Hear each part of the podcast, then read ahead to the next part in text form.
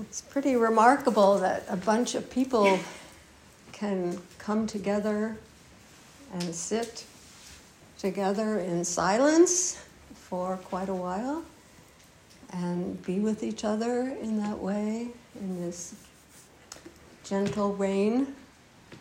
Um, it's often said that the Dharma uh, penetrates us like a gentle rain, sometimes called the Dharma rain, and it falls on everyone equally.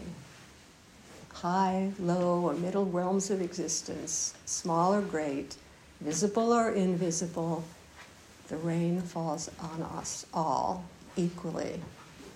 So sometimes in the Rinzai tradition, they say that awakening happens as a thunderbolt, um, and sometimes it can happen that way.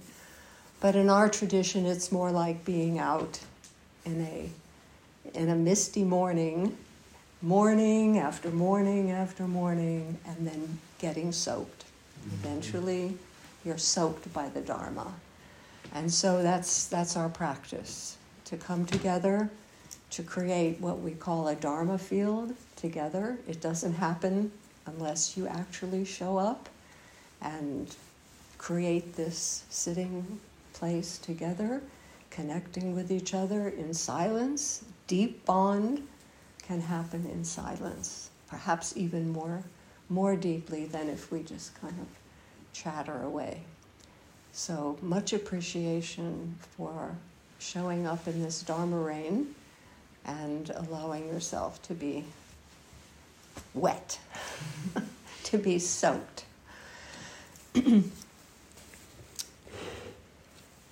we are still focusing our attention on the Loving Kindness Sutra, and the title for today's talk is Easily Contented. I visit the Rockview prison every Wednesday at one o'clock.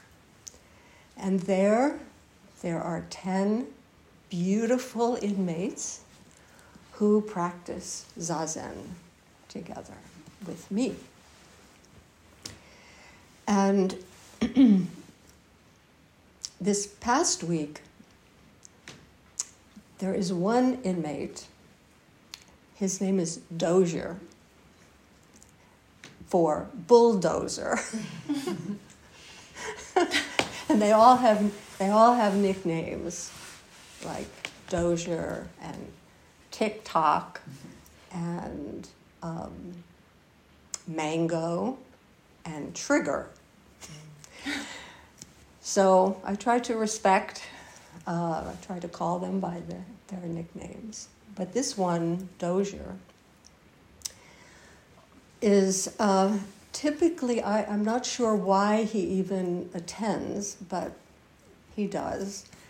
And when we have our discussions, uh, this particular week, I asked them to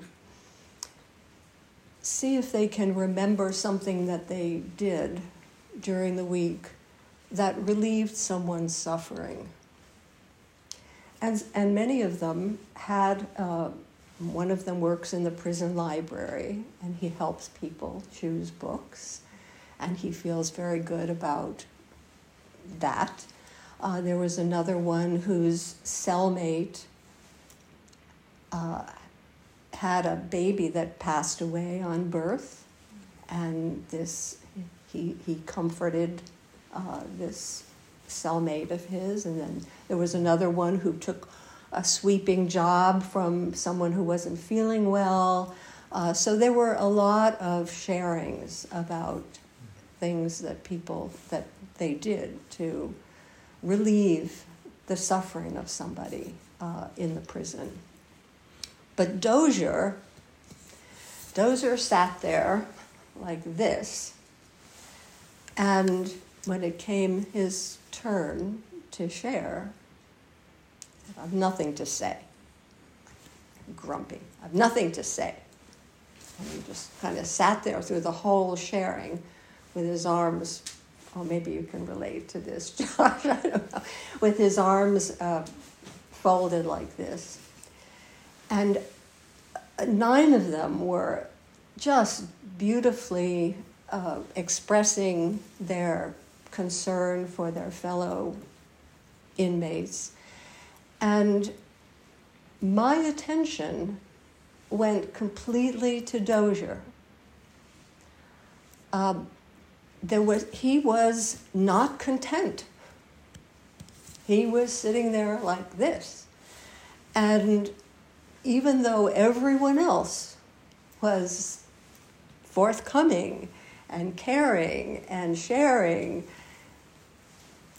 I couldn't stop focusing on, you know, this often happens when I'm giving a Dharma talk and everybody is going, but there's somebody in the, in the group that's going, you know, kind of looking around and being restless. and of course, my attention goes right to that, to that person. So there is, I'm going to say, there is power in discontentment. If, if you are not content, people pay attention to you. If you express your discontentment, they pay attention to you. As a matter of fact, our culture relies on discontentment. Without the absence of contentment, we would probably not be purchasing stuff, as much stuff as we do. We would not want the next iPhone or the, the most fashionable shoes or whatever is the current, you've got to have this because what you have is, is obsolete. So there is an, a, a, a pervasive sense of discontentment that runs our lives. And you can see what power it has in your own life with your own discontentment and your focus on those who are around you who are expressing a lack of contentment. It just so happens that one of the inmates is a, a, a 76 year old Vietnamese man no idea why he's there. He's the sweetest thing. Um, he is actually the his teacher in Vietnam was Thich Nhat Hanh's brother. So, and he calls me his big sister.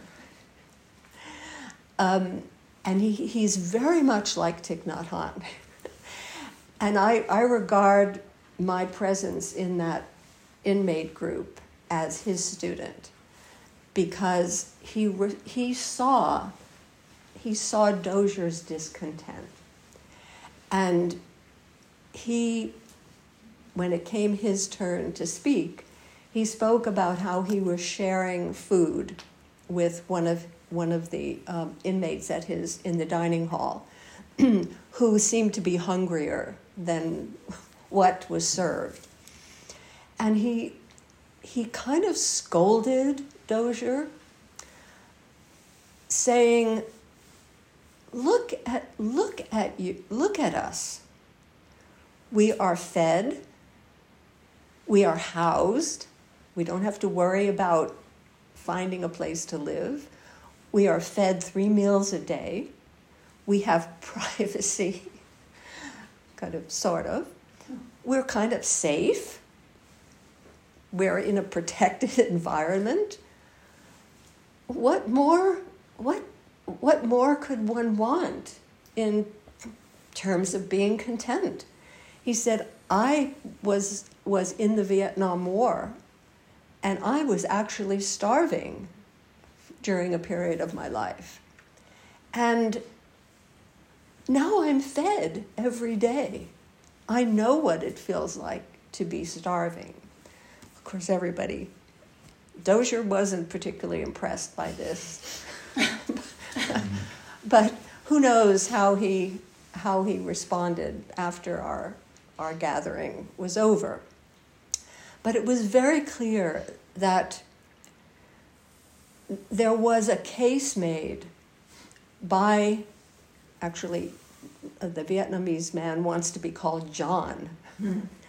So he was John made a case for contentment under circumstances that were, you could say, not the happiest, right? These individuals were, this is a uh, medium uh, security prison. So their lives were quite regimented and quite, uh, they're isolated from, from the rest of society. They're kind of, a, call them a forgotten population. and he made a case that it's possible to be contented even though you're not happy. That's kind of an interesting idea. Is it possible to be content and yet not happy? Is it possible to be content and be in pain? Is it possible to be content and be poor? Is it possible to be content to be filthy rich and living a luxurious life? So, the meaning of contentment here has nothing to do with the content of your life, whether you're happy, whether your, all your wishes are being fulfilled, or whether none of your wishes are being fulfilled. It simply has to do with being settled in the way things are. Being settled in the way things are.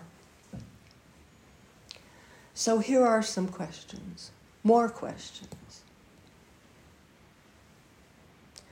Are you content with what you have and not wishing that you had more or less or something different? Are you content with what you are doing? and not wishing for doing anything else.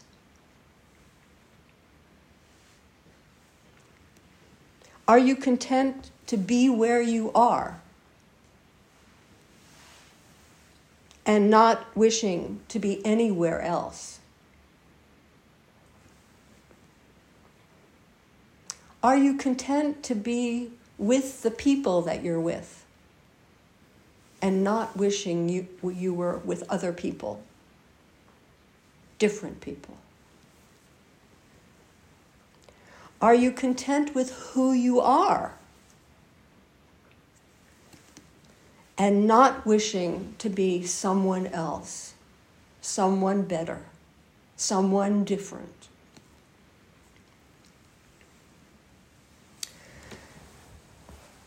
Buddha says that the Dharma is for those with few wishes.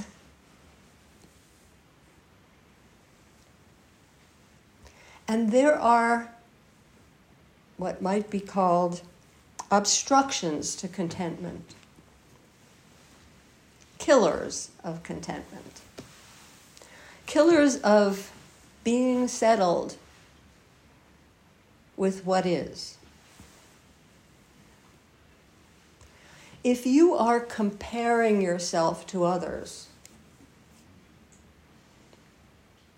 contentment is going to be difficult because there's going to be competition and you're going to be measure, measuring, constantly measuring yourself against the standards of, that others are setting. So comparing is a contentment killer.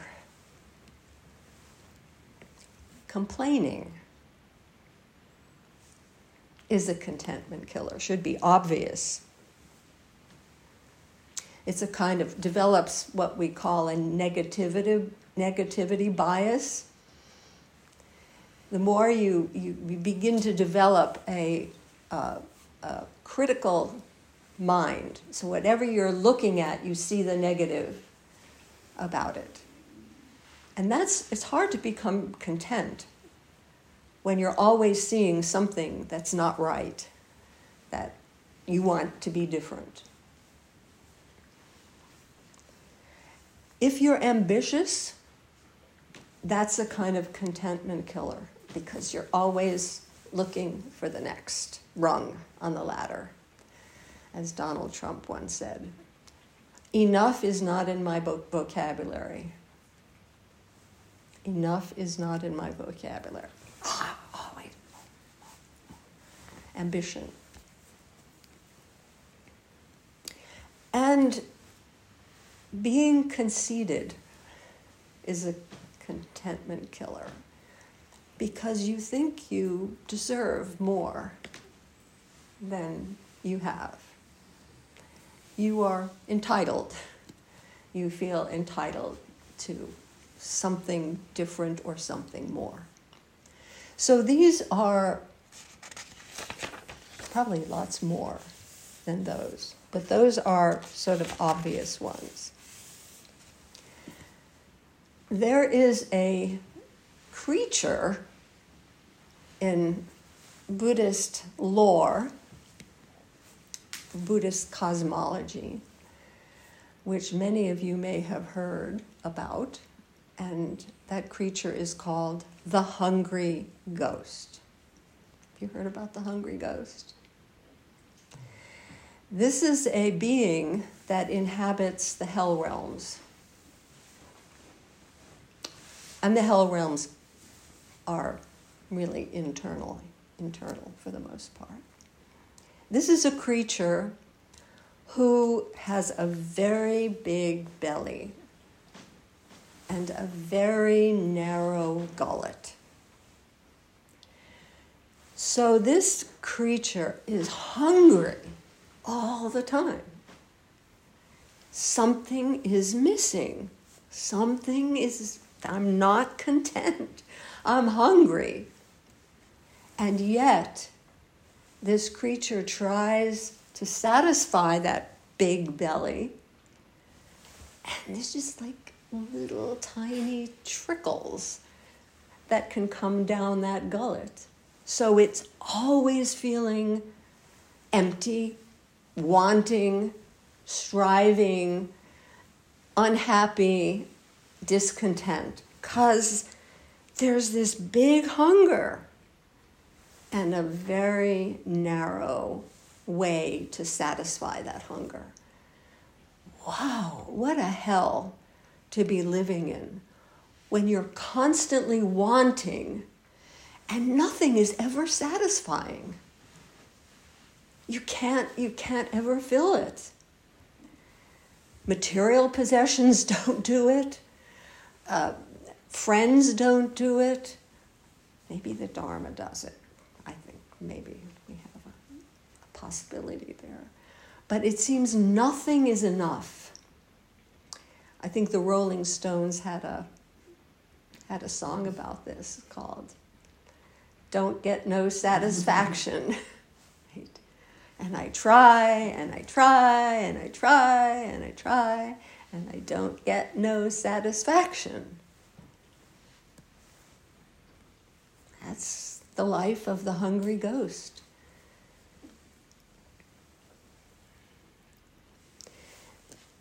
So, contentment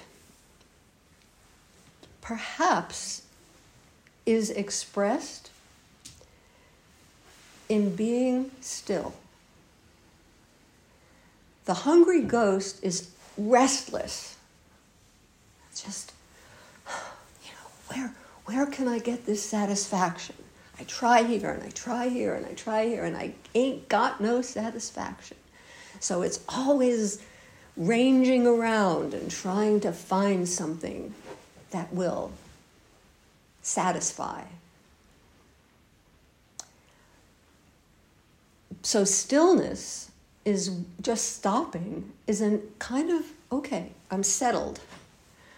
I'm not looking for anything more. I'm settled in what is. And so stillness is not needing anything beyond. Anything beyond what you have, where you are, who you're with, and what you're doing. Hmm. That sounds a lot like Zazen. Isn't it? Settling, sitting down, being where you are, with, with whom you are, just being yourself, not experiencing any particular wanting, just shikantaza, just sitting. So perhaps we can say that our practice is the practice of contentment. When you are sitting shikantaza, that's it. I'm content. So we could go from um, contentment, which is just settling into what is, to we say, may all beings be happy. We think about happiness, sometimes thinking about happiness and contentment being the same, and they're not. You could say happiness is the fulfillment of all your wishes. Everything that you wish will make you happy if all those are fulfilled. But in our sutra, it says, May all beings be happy, may they be joyous. So we've got contentment, we've got happiness, and then we have joy. And I'm going to suggest that joy is different from happiness and contentment. Whereas if, content, if happiness is fulfillment of all your wishes, then joy is freedom from wishing.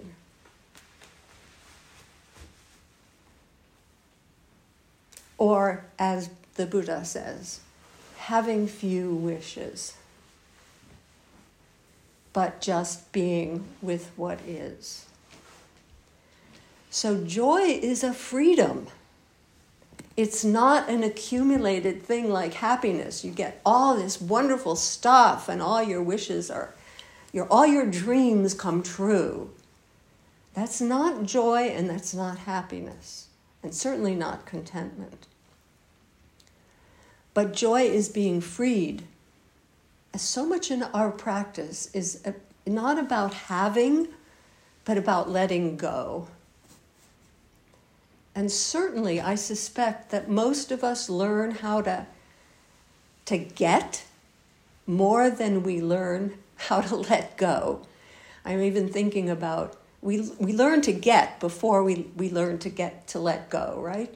I'm, I'm thinking about even a baby, you know, when, when we play with a baby, the baby just, we put our finger there and the baby grasps and we, we we think, oh, how wonderful. you know, that baby has a really good grip. There's very early on.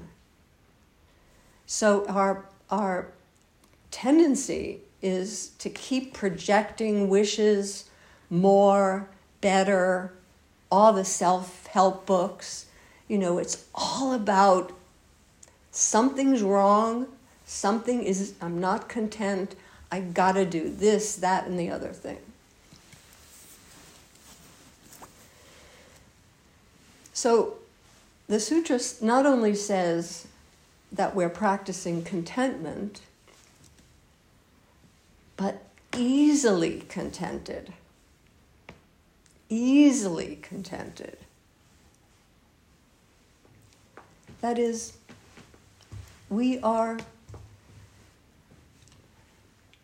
available to whatever presents itself to us. Whatever is given to us, we're easily contented with it, and maybe we even regard it as a gift. And we're sometimes we talk in our practice about being a good host or hostess. Yes, welcome. Welcome all the things that present themselves, even if painful, even if you're in prison you can be content. There's a very, very profound practice because most of us are not easily contented. We're very demanding. I want it to be this way.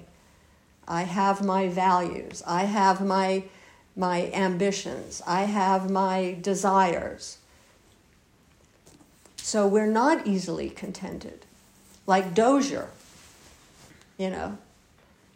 Try to make me contented.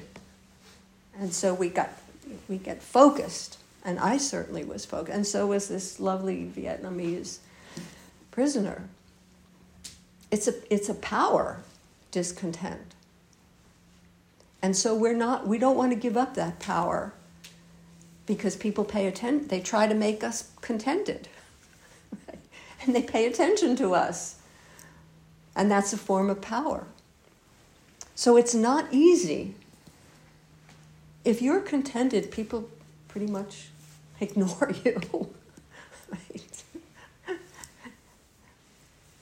And that's the ego doesn't like that. So we find something to complain about, something to be wiggling about. Beyond the the joy of contentment for our practice, which is the Mahayana Soto practice, in which the Bodhisattva, that being who helps other people, helps all beings, postpones his or her enlightenment in order to serve all beings to bring all beings with them to awakening. One of the bonuses of being contented is that you can help others. When I was going through a very difficult time in my life, I was really unavailable to helping other people. I was so self involved. How do I get out of this horrible situation? And I was completely, completely focused on my own life and my own emotional well being. And I can remember the moment when I thought to myself, you know, I have actually reached a point where I am available to other people because I have settled into what my life is and who I am and what I'm doing. And that was such a liberating moment when, for example, with my, with my daughter, you know, she, she needed attention and I couldn't give it. I wanted, I wanted all that attention from her because I was struggling. But it was that moment when I thought, you know, I can actually help her now because I'm okay. I'm not so self absorbed. And so the, the Bodhisattva One of the prerequisites of the for the Bodhisattva way, for the Bodhisattva life, is contentment. So we, we actually will have a very difficult time serving others and being available to others if we don't cultivate contempt, contentment. And that is what we're doing on our cushions.